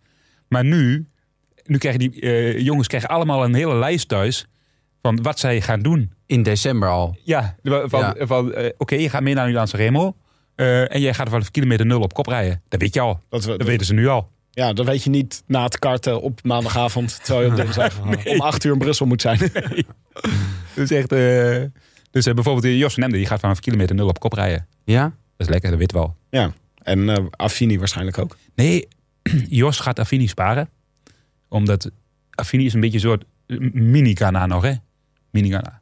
Dus die kan je nog gebruiken in de finale. Ja, ja, die is zo sterk. eh, ja, Hij is vorige Giro sterk, hè? ja. Toen, was Ja. hij echt, toen, toen reed hij ook weg in een, in een massasprint bij die tweede opeens. Omdat hij gewoon Ja. zo hard op kop ging rijden. Volgens mij voor Groenewegen, maar was gewoon weg. Ik ging er bijna binnen. Maar is het ook niet in een eh Milaan Remo zou je kunnen voorstellen. Volgens mij is Wout van Aert is in ieders ogen gewoon de grote favoriet. Iedereen gaat natuurlijk bij Wout van Aert de hele tijd in het wiel hangen. Ja. Maar dit lijkt me zo'n moeilijke koers om als favoriete aan te beginnen. Want dat is gewoon, het is zo- moeilijk voor hem om dan op het juiste moment verschil te kunnen maken. Want daarvoor is het parcours ook. In Poggio is ook weer niet zo stijl dat je heel veel mensen van je af kan schudden. Ewan die gaat er ook gewoon eh, kijken naar wat Van Aert doet. Maar Ja, dat- Pogacar ook. Ja, maar het is wel grappig dat je het zegt. Want aan de ene kant is het de, het is de moeilijkste koers om te winnen. Maar de makkelijkste koers om te rijden. Want je weet, je weet dat het op de potjo gaat gebeuren. Eh, Snap je? Dus, dus, maar de- je weet niet wie je meekrijgt. Maar je weet wel dat het daar gaat gebeuren. Dus Ja. daar moet je het doen. Na die, na die bocht op dat rechte stuk, daar moet je demareren. Als je wil winnen. Als niet-sprinter. Dus dat weet je, dat scenario. Je, je kunt niet gaan demareren op de capo's. Dan win je niet. Kijk, bij, bij, in, in, in Prijs-Roubaix, daar weet je nooit wanneer het gaat Nee. gebeuren. De Ronde van Vlaanderen kun je tegenwoordig nog zeggen... oké, op de Quaremont, laatste keer de Patersberg gaat het gebeuren. Maar ja, Milan Remo is oké. de potjo, that's it. en de Ja. rest is verwaarloosbaar. Dus het is heel lekker, om, eh, heel lekker om te koersen. Maar je moet wel gefocust zijn vanaf het moment dat je aan de kust bent. Maar ik denk toch niet... Zou Van Aert nu... Zou de strategie van Jumbo nu op dit moment zijn... Ik ga verschil maken op de Poggio? Of denkt... Ik kan me voorstellen namelijk dat ze nu bij Jumbo zeggen... Kijk op de Poggio maar even wat eh Pogacar allemaal uitvreet. Ja, eh, Ja, maar ik denk wel dat Jumbo echt een heel straf tempo moet. Ja. Want anders dan zit Jacobs er nog bij. Ja. En die gaat Van Aert er wel opleggen in de sprint. Kijk, ja. En, en Van Aert heeft natuurlijk meerdere scenario's waarop hij kan winnen. Kijk, Pogacar heeft er maar één. Jacobs ook. Maar eh Van Aert heeft er twee, of drie, of vier. Ja, ja. Als hij maar met de eerste drie aan de finish komt. En dan kan hij die sprint winnen, zeg maar. Met de eerste, snap je? Met de, voor hem maakt die grootte van die groep niet zo uit. Maar hoe, maar hoe kleiner, hoe beter. Ja. En dat, daartoe is hij zelf ook in staat. Ja. Dus wat zou jij doen? Zou jij een, een eh, Parijs-Nice doen, denk je? Maar dan met, eh, met Van Aert in de rol van Roglic, zeg maar, achteraan? Ja, ik zou dat proberen. Ja, zou ik Ja. echt, echt proberen. Gewoon, dat is hoe vet zou dat Zou zo vet Wacht even, even, wat is dan de strategie? Met nou, dat is bij dus elkaar gewoon eh, het tempo maken, tempo maken, tempo maken. En dan eh, volle bak de Poggio op Dus, in, in informatie. Ja, En eh, dan heb je, als, dan heb je Laporte en Roglic als laatste. Die, en Van Aert zit gewoon in het wiel. Kijk maar wie er, wie er nog bij zit Ja. boven. En dan, ga je in het, eh, dan ga je de, doe je de afdaling. Dan kijk je beneden wie er nog bij zit. En als er nog steeds iemand bij zit, dan doe je tijdritje. Ploegtijdritje naar de finish. En ze kunnen het. Want ze hebben Affini en eh even Hooijdonk die echt wel naar de Poggio zo hard kunnen rijden. Dat er gewoon niet- hè, die echt die mannen af kunnen zetten. Nou ja, en dan hup die Poggio op. Gewoon Ja. Oh, daar verheug me op. Dus afblok. Zo. gewoon een keiharde Jumbo poet op de Poggio. Ja. Dat lijkt me wel En wie denk jij dan dat er nog bij zitten? In het wiel? Nou, dan denk ik toch dat daar natuurlijk uiteindelijk een Katja bij zit. Ja. Eh, ja, dat, zullen we, dat zal ook wel een Pitcock wel bij zitten. De, ja, daar heb je er al, heb je er al twee, twee kandidaten genoemd. Eh, nou, niet zo, ik niet zo heel veel als je dan... eh, nee, nou ja, goed. ehm, ehm, ja, goh, er zullen er altijd wel een paar verrassingen bij zitten. Maar Ghana? Ghana, ja, dat, Dan gaat het te hard, hè? zeg maar, als, als iedereen eh, echt zijn niveau haalt daar. Ja, dat denk ik dat het laatste stukje voor hem. Kijk, hij is natuurlijk een tijdrijder. En, je moet, en, en, en, en, en de lastigheid van de Poggio is niet de steltegraad, maar zijn die bochtjes. Dus dat je telkens uit het bochtje, daar heb je van die haarspeelbochten, en daaruit moet je optrekken. Ja, Hij is hij natuurlijk is een nadeel. Hè? Hij is Ja. wat zwaarder en wat logger. En hij moet Ja. vooral hebben zo'n grote plaat rijden. Dus, Ja, eh, maar dit is niet... En ik ben benieuwd naar Ewan. ja precies. Dat wou ik als laatste nog vragen. Ja. Ewan, zit die er dan nog bij? Ja, nou ja, goed. Vorig jaar eh, wel. Echt zo makkelijk reed hij. Ja. Ik denk dit jaar ook wel. ehm, is niet Ja. zeker of Valverde erbij is. hè? Wel. Die is Nee, hij, is, eh, hij gaat officieel nog niet mee. Hij gaat nog niet naar eh Milaan Sanremo. Het zou wel kunnen als hij er wel is, dat hij op dat, op dat moment er nog bij zit. Misschien wel Horic. Ja. En de, en de voorspellingen? Oh, die hebben we al gedaan, hè? Die hebben we al Oh, ja. gedaan. Ik zal ook nog even, even voor eh, de record. Je had Krach Andersen, Benja, Ja. Bram, Roglic. Ja, maar ja, nu, nu, toen deed Fabio Jacobs nog niet mee. En, Oh, ga je switchen? Ja, want de anderen waren allemaal vergeven. Ja. Dan wil ik toch wel gewoon even Fabio... Jij mag Jacobsen. Ik ga Ja. nu Jacobsen. Ja. Meteen ook even een eh, hart onder de riem. Leuk, ja. Eh, Frank Heijnen zei eh Pogacar. Jonne vanaf, eh, vanaf zijn skis zei Laporte. Ja, oh ja. En hij was boos dat we niet hadden gezegd dat het zijn derde keus was. Ja, Een soort, soort Willempje is dat. Ja, het is van, ja, eigenlijk denk ik die en ik denk die. Maar het zou ook kunnen. Zodat je altijd, de- strategie van Jonne en Willem is altijd dat ze, ze zetten op zoveel manieren in op renners. Dat eigenlijk elke renner wel ergens genoemd is. Dat ze die voorspeld hebben. ja, Ja, dus dan Ja, maar dat is ook die voorspelbokaal. Als je dus als laatste gevraagd wordt, kun je dus eigenlijk alle namen van alle anderen zeggen. ja. Maar, En dan zeggen, nee, die zijn al vergeven. Oh, Ja. dan doe ik die. ja, maar kijk, dat is dus ook, ja, precies. Ja. Dan heb je wel iedereen genoemd. ja, dat is slim om te doen. Dat is een, eh, maar het is ook het, het, een, een beetje ongeschreven regel van de voorspelbokaal vind ik toch. Dat je niet de favoriet bij de boekies gaat lopen voorspellen. Ja, ja. Dus het is gewoon eh, Wie had... Wie had, wie had eh, Van Aert. Ja. Maaike. Maaike. Maaike? Oh, Maaike zit eh, thuis trouwens. Maaike is er niet bij. Nee, die heeft eh corona. Ja. Is die meestal hier ook bij ons in de studio zit. Maar die, eh, die, is, die is ziek. Er kwam wat kritiek op onze lijst. jij had Ewan. Oh, ik had Joen. Ja, ik vergeet mezelf. Ja. Er kwam wat kritiek op onze lijst. zoals, waar is Pedersen? Nou, Gewoon in Denemarken. Oh, of, die doet niet mee. of ik weet niet waar hij woont of traint. Maar hij doet is, niet mee. die is eh, garnalen aan het eten in Denemarken. Zo'n zakje. Dat is zo lekker daar. Eh, Sagan wordt gewoon niet eens genoemd. nee. Mm, ja, moet eraan lopen. Toch? Wil hij mee zijn? wil hij winnen. Maar vorig jaar vierde, hij mag me verrassen. Kijk, als hij wint, geweldig toch? Ja, zeker. Ten eerste is het een hiaat op zijn erelijst, wat hij dan opvult. en ten tweede, heel veel, als hij weer op niveau meedoet, maakt het wielrennen veel leuker. Na Jacobsen misschien wel mijn favoriet. Als, ze de, eh, voor de overwinning zaterdag zou ik de, Als jij mag kiezen. scenario's. Ja, als ik zou mogen kiezen. Eh, je kan meedoen via vriendvandeshow.nl slash de Rode Lantaarn. Als je wint krijg je een pretpakket van Canyon. En je mag de goed, te, goed te doen in de podcast. Een pretpakket. Een pretpakket. Ja, dat de, kan je de, de over- duurste tijdritfiets. Hm? De duurste tijdritfiets.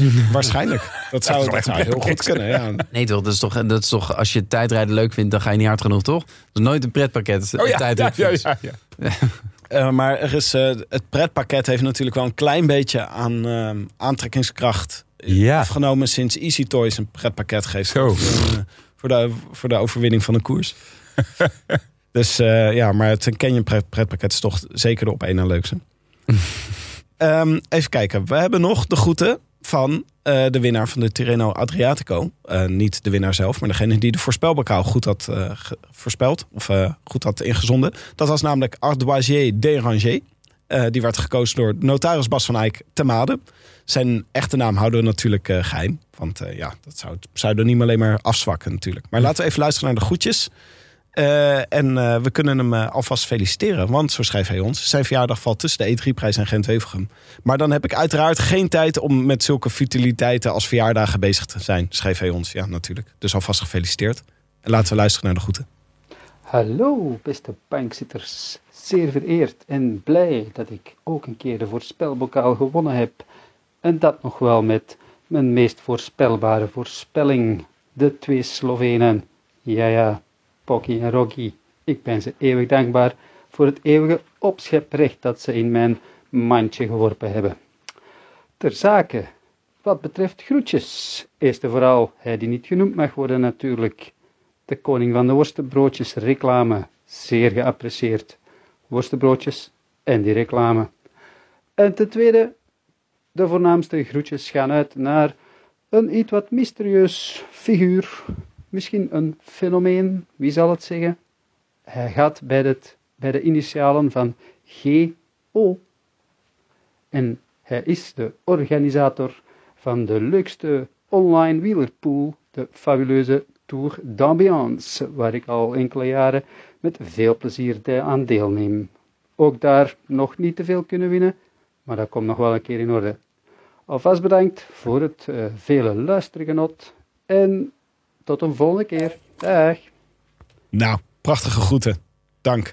Eh, jullie kunnen allemaal weer meedoen. Ga naar eh vriendvandeshow.nl slash de. We vroegen ook aan onze luisteraars, we beklaagden ons Bram afgelopen maandag, dat we te weinig mailtjes kregen. Nou, dat hebben we geweten. Ja, dat hebben we geweten. Onze hele mailbox is volgelopen. We hadden ook eh, op de socials gevraagd of mensen nog vragen hadden aan jou. Je hebt natuurlijk een artikel in NRC over hersenletsel na valpartijen eh, gehad. Want het was een interview Ja, eh, ja. afgelopen week. Daar was je al een tijdje mee bezig. Want je hebt zelf een piep in je oren na een harde valpartij in de Ronde van Polen. Ja, Klopt dat? ja, ja. En eh, een, een Nico Borghuis die vraagt... is er niet tijd om onze kinderen helmen op te zetten bij het fietsen? Nou, absoluut. Ik ben meteen voor. Doen. Ehm, ja, ons, Overal? Nou, je, je zou... Ja, weet je, kijk, als je, als je lekker thuis achter op het gras fietst... Ja, dan, dan niet misschien. Maar ik zou in, in het verkeer gewoon wel doen. Zeker kleine kinderen tot, eh, tot acht, negen jaar. Ja, waarom niet? Ze hebben er geen last van. Hetzelfde geldt voor wielrenners. Heb je last van een helm op je hoofd? Nee.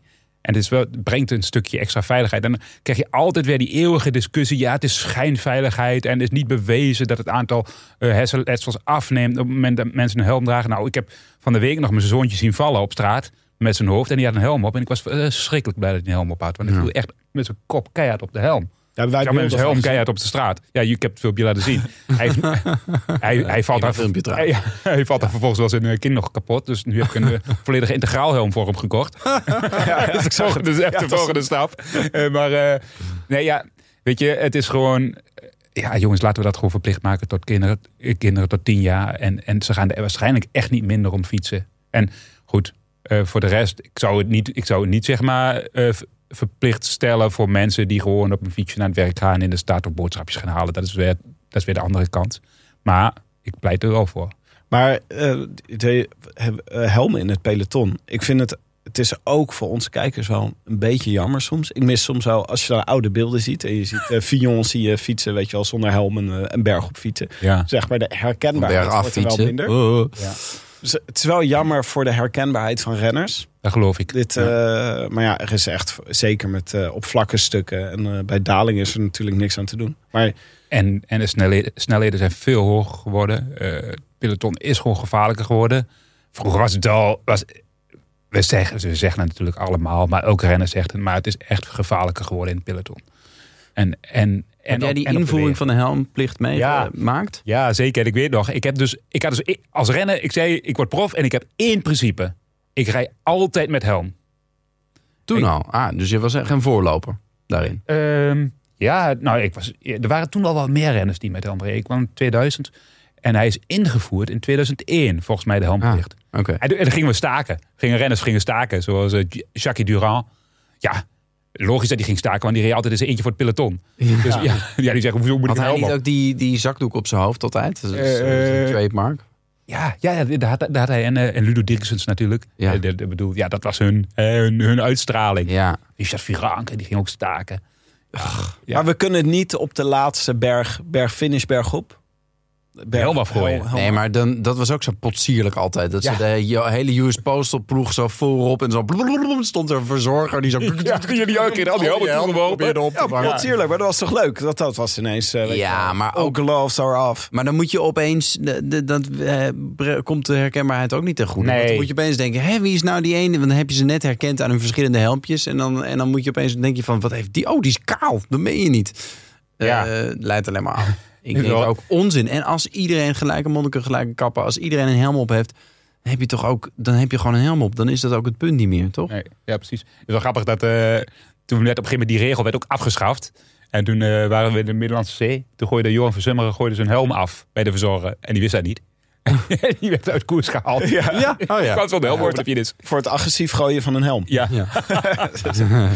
Ja, ik denk wel dat het leuk zou zijn als eh, wat, ze, wat ze bij Jumbo nu hebben gedaan, die namen op die Ja. helmen. Dat is gewoon leuk, want dan kan je dus wat beter herkennen als kijker.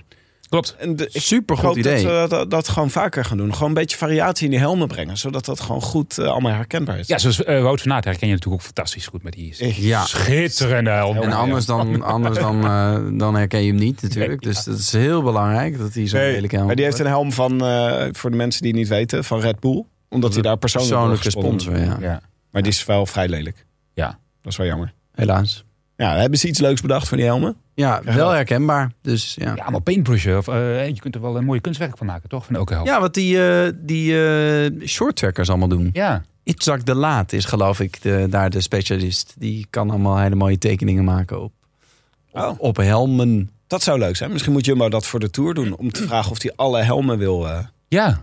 versieren. Ja, dat de, de, de vrouw van eh, George Bennett, die maakt, eh, die personaliseert alle schoenen van renners. Heb je dat wel eens gezien? Oh ja? Die maakt hele vette tekeningen op schoenen. Oh, Met een soort watervaste eh, verf. Oh. Echt mooie, allemaal kunstwerken. Maar dan moet ze op helmen doen. Want dat en is moet je leuk maar doen, want dan zie je tenminste op schoenen zie je helemaal niet. Want die, is- ja, Ja. voor de helft van de tijd zie je de schoenen in het peloton niet. Maar helm wel. Ja, wij waren heel enthousiast over de collab van de designers met, eh, met de ploegen om extra mooie shirts te maken. Weet je wat? Dat, eh, dat je vorig jaar had je EF Education die met dat skatemerk samenwerkte om Ah, ja. mooie shirts te maken. Dus dat zou, zou heel leuk zijn als dat vaker gebeurde. Maar misschien kunnen ze dat met helmen doen. Ik denk dat de UCI dat ook heel leuk vindt. heel veel geld verdienen. En, en, en, Niet, en- of wel? Ja joh, je mag, je mag toch niks met je shirt doen. Dan Nee. krijg je weer boetes en zo. Ja. En, eh, maar Ja. dat vindt UCI wel fijn. Ja, Uh, is weer geld. Ja. Ja. Eh, een vraag van Ruben Bel. Dat is een heel ander soort vraag. Maar ik ga ze hem even precies voorlezen. Of Bram zelf als ervaren renner tijdens een minder succesvol hoofdstuk in de Jumbo-ploeg... misschien dingen anders had kunnen doen... die voor meer succes in de ploeg toen der tijd had, hadden kunnen zorgen. Of misschien juist niet. En is toen het fundament voor het succes van nu gelegd. Dat tweede deel maakt de vraag een beetje ingewikkeld. Laten we het onthouden bij het eerste deel. ja, ik snap hem. Had jij iets kunnen doen om het, eh, om het, eh, om het anders... om eh, door die minder succesvolle periode heen te komen? Nou, ik heb toen wel, wel echt mijn best gedaan om dingen anders te doen en voor elkaar te krijgen. Kijk, je kunt uiteindelijk alleen maar voor jezelf spreken. Eh, had ik had het kunnen fietsen toen? Mm, Nee. Ja. Sommigen zeggen wel. Goed. Dus, maar ik, ik weet wel dat ik toen heel veel discussies heb gehad met Marijn Seeman. En, en, en, en, en, en, eh, en ook bijna tot de ruzie toe eh, regelmatig. Over dat de ploeg terug moest naar de basis. En dat vooral hard fietsen belangrijk was. Want toen waren ze ook al heel erg bezig met innovatie. Alleen, dat kun je doen als je met Brian Boelgak rondfietst. Of met Barry Marcus. Ga je geen koersen winnen. en dat was het hele probleem. Er was gewoon geen geld op dat moment. Dus daar waren wij wel, dat was echt maar eigenlijk onze bottleneck. Ja. Geld. Dus begrijp ik goed dat jij dan op dat moment... Zij waren heel erg met de innovatie bezig. En dan zei jij van, jongens, dit heeft helemaal geen zin. Terug naar de basis. Nou, Moeten ik betere was- renners. ik was wel voor innovatie, maar niet om bijvoorbeeld eh, daar echt op te focussen. Op een gegeven moment gingen we, gingen we bezig met strooptesten. Wat voor testen? Strooptesten. Dat je dan op een fiets ehm, op een rollenbank moest gaan zitten. En dan kreeg je een bepaald beeldje telkens op het eh, scherm voor je, voor je ogen. Ik heb het nooit gedaan hoor, daarom kan ik het toen niet helemaal uitleggen. En als je dan aan het afzien was, eh, dan zou je dan dat beeldje weer voor de ogen hebben, waardoor je een andere ervaring had. Zoiets. Oh. En daar moest je dan op de rollen gaan doen in dit. Daar kwam op een gegeven moment. Of ja, vooral heel veel nuchter fietsen, nuchter trainen. Daar zijn ze later helemaal op teruggekomen. Want dat deden ze bij alle renners. Maar bepaalde, voor sprinters is dat helemaal niet wenselijk. En hebben ze een aantal renners zeg maar echt achteruit geworpen in, Oh, ja. eh, in een fysieke vermogen. En eh, goed, daar waren Laurens en ik wel echt tegenstanders van. We waren wel voor innovatie, maar denk wel na eh, over hoe en wat je doet. En goed, uiteindelijk hebben zij natuurlijk 100% gelijk gehad in datgene wat zij doen. En is het geld gelukkig gekomen om goede renners aan te nemen. Dus, Ja. dus ja. Ja. Mooi. Nog even een vraag, leuke vraag van Remco Metslaar. Ehm, Remco Metslaar is 22. Eh, die vraagt, Iris Jong vraagt dit overigens ook, waarvan de leeftijd niet weten. Vragen, waar Maar kun je die zal beste- niet oud zijn, toch? Of wel? Nou ja, dat... Ja, dat Iris Jong heet ja. Nee, Nou ja, oh, sorry, goed. sorry Benja. Ik doe de woordgrap, hè? Zo, zo scherp ben ik nou ook weer niet, hè? Donderdagochtend. Eh, ze vragen zich af waar je het best kunt gaan staan als je live de Ronde van Vlaanderen gaat kijken. Ja, want Remco die gaat voor het eerst naar de koers. Toch? En daarom wilde je even tips. Dat vind ik echt een hartverwarmend idee.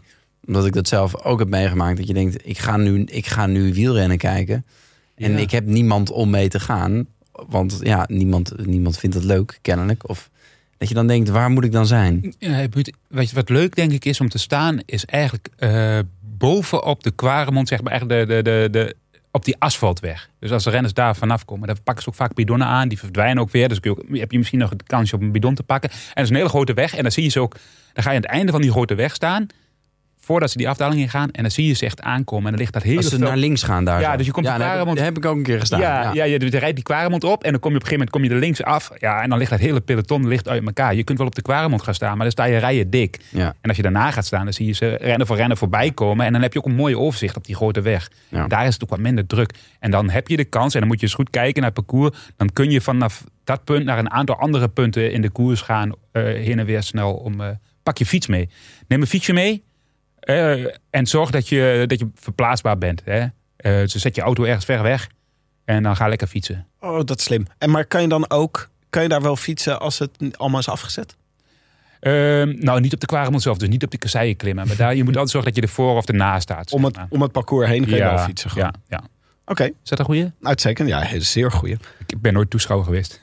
Even kijken, want nee? Oh, die- jij gaat nu ook niet voor je lol eh, ergens langs de kant staan. ik heb laatst tegen mijn vrouw gezegd: Hé, hey, schat, kom, we gaan koers kijken. Dat, dat werd niet gewaardeerd. Nee. Nee, nee, dat snap ik ook wel. ik vind het altijd wel erg leuk. Het is niet per se dat je nou meer van de koers ziet als je langs het parcours staat, maar gewoon om de sfeer mee te krijgen. Ja. Dat is wel erg leuk. Ja. Even kijken. We hebben nog veel post. Post, de post. Wat brengt vandaag de post? Ten eerste aan jou gericht, ben je Mark Engberts. Ja, een mail. ja, Ja? ja. Nee, ja, ben je nu al boos? Voorlezen? Nee, nee, nee, hij heeft gewoon gelijk. Oké, ga, Eh, gaat voor. moet ik hem voorlezen? Ja. Eh, in Drenthe zou een kasseinstrookje opgegraven zijn. Een strookje van maar liefst 600 meter. Dat is echter een misverstand. Dit kasseinstrookje is namelijk opgegraven in Zeeland. Gezien de dunbevolktheid van beide provincies ligt een vergissing natuurlijk op de loer. Maar de credits moeten in dit geval gaan naar de inwoners van Zeeland. Overigens, de stroken, die zoals, eh, de, stroken zoals die in Drenthe erbij liggen... bestaan niet uit kasseien, maar uit kleine keien in Drenthe... ook wel flinten genoemd. Maar dit slechts ter extra informatie. En Mark Emberts was niet de enige die dit eh, aanhaalde. Er was nog iemand. Wie ook alweer? Lennart eh, Nienhuis? Lennart Nienhuis, ja, precies. En het stomme is dat toen ik die mailtjes las, dacht ik, oh, dat klopt. Want tijdens het lezen van het artikel eh, had ik hetzelfde, liep ik hetzelfde rondje. Namelijk dat ik in het artikel dacht dat het in Drenthe was. En, en toen zag ik ergens dat het over Zeeland ging. dacht ik, oh, het is in Zeeland. Oh, oké, nou ja.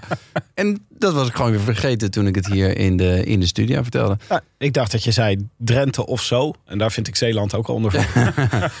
Lennart Nienhuis die zegt trouwens dat hij de gnoe van Goes is. En dat is een overkantenaar van de tapie van Terneuzen. Oh ja, dat is ja. nog wel even het bijnaam waard, van onze ik. luisteraars, Bram. Ja, en en heeft hij dat zelf verzonnen? Ik, eh, ik weet niet, misschien is hij echt een gnoe. Dat kan natuurlijk. Dus dat, dat weet ik niet precies. Ik weet niet of ik een gnoe genoemd zou willen worden. Ik weet niet of ik het voor mezelf zou verzinnen. Wat zijn er, zijn er features aan een gnoe die je zou willen bezitten? Die heel hard... Ja, die, die steken toch altijd die rivier over. Misschien, steekt die, misschien kan hij gewoon zelf zo hupt, zo die Westerschelde Ah, oversteken. ja. Eh, dat, dat zijn eigenschappen. Oh ja, nou, Al, al Of het is gewoon omdat het allitereert. Maar dat goed. zou ook kunnen Oh ja. natuurlijk. Eh, wij hebben natuurlijk eh, altijd hier een stapel papieren op ons bureau liggen met scenario's waarin renners de Tour gaan winnen. Nederlandse renners. Dat is eh, namelijk een van de dingen die wij doen. Scenario's bedenken waarin Nederlanders uiteindelijk aan het, aan het eh, langste eind trekken. Eh, zo hadden wij het over Steven Kruiswijk tijdens de afgelopen aflevering. Maar hadden wij geen scenario waarin hij de Tour uh, meent zou gaan naar de Tour. En Nee, dat zou winnen. Toch? De Tour zou winnen. Dat was het. Ja, nee, we zeiden, nee, waarom zou je Kruiswijk meenemen? Ja. Dat was het onderwerp wat we aan het bespreken waren. Ja. En toen zei Jotam eh, Schoonhoven, die greep natuurlijk in. Want die zei, hallo, dit is niet wat jullie doen. Scenario's, please. Zijn voorstel is ehm je, eh, Roglic en Vingegaard meenemen. En maar één klimknecht met koes. Eh, Wout en Dennis kunnen ook eh, goed genoeg klimmen om daarbij ondersteuning te bieden, schrijft hij. Maar kunnen ook heel hard rijden in waaiers. Verder neem je dan ook nog mee je boy Tish. Een andere vriend van de show, eh, Mike en Laporte. Het viel me wel een beetje tegen dat jullie Tish niet noemden voor de Tour. Of weten jullie meer, vraagt hij. Pak nu weer eens Pro Cycling Stats erbij en kijk nogmaals naar het team van UAE. Wie gaat de tong van Toledo naar voren houden bij, het, eh, bij een zuchtje wind? Tim, ik hoop dat je dit leest en weer hoop krijgt. Ik ben het volledig met je eens dat de Tour de grootste, mooiste en spannende wedstrijd is en altijd moet zijn. Er is nog hoop. Oh, hij bedoelt, eh, hij geeft een scenario waarop Jumbo-Visma de Tour gaat winnen. Daar ging het over. Daar ging Ah, Ja, Ik zei verwarring. ja. Tot nu toe eh, eh, heeft UAE McNulty, Maika, Soler en Bennett erop staan. En Poga natuurlijk. Ja, dan heeft, heeft Jumbo wel een sterker eh waaier-equipe. Dat is wel helemaal waar. natuurlijk. Ja, Jotam Schoonhoven zegt gewoon slopen op in tijdens de waaiers en eh, bij de kasseien. Ja, Ik zei je, daar, daar ligt de kans voor Jumbo. ja. Dat zou wel...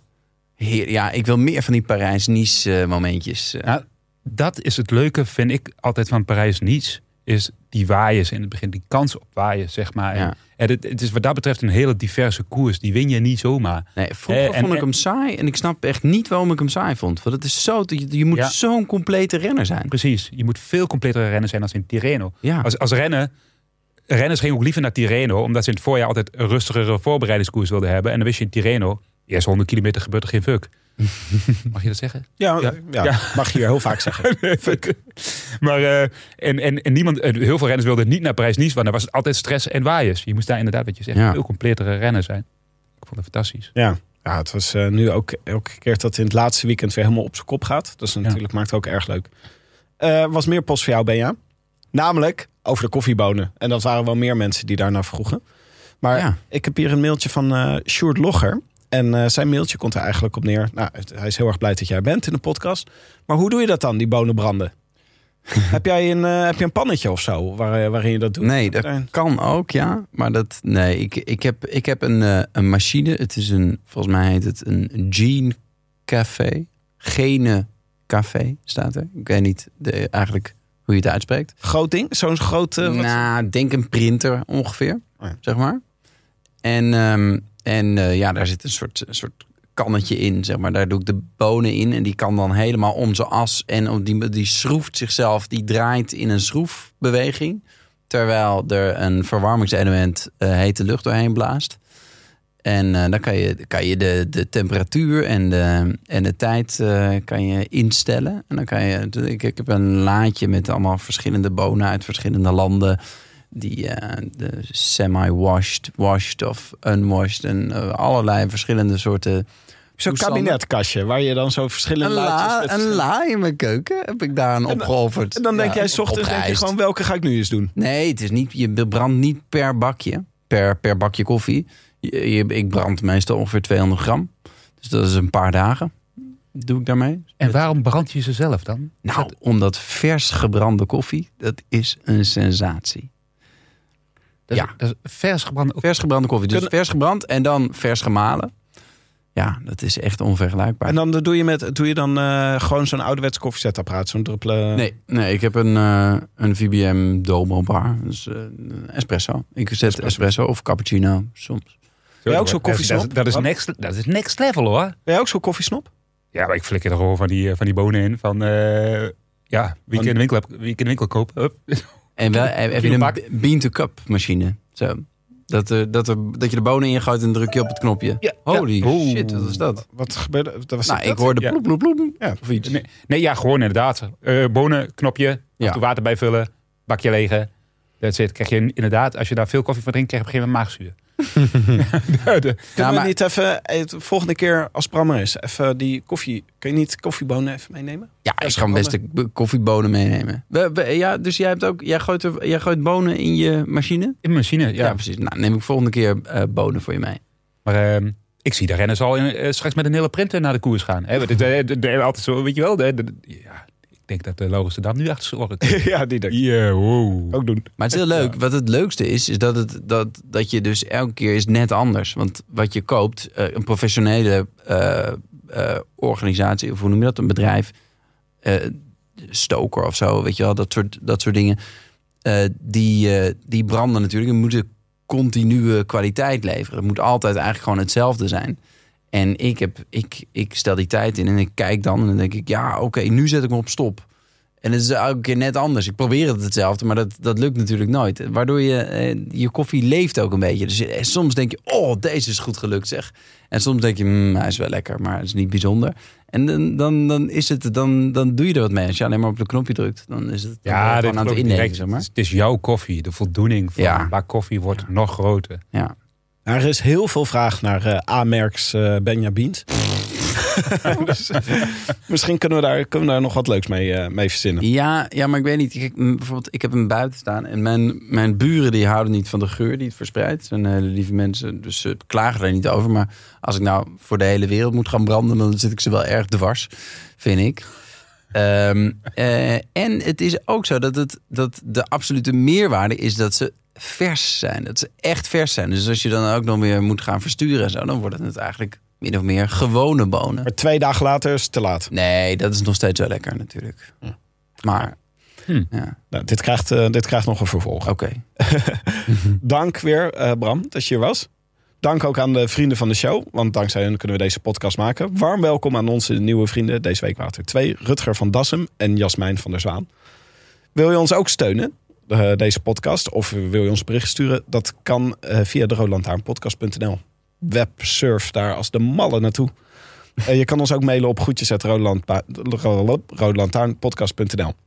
Eh, dit was het. Ook dank aan onze sponsoren van deze aflevering. Canyon, Auto.nl en natuurlijk onze heimaat, onze vrienden van hetiskoers.nl. Wij zijn er weer maandag. Dan is Jonne weer terug van vakantie. En blikken we terug op Milaan Sanremo. Goh, Lekker.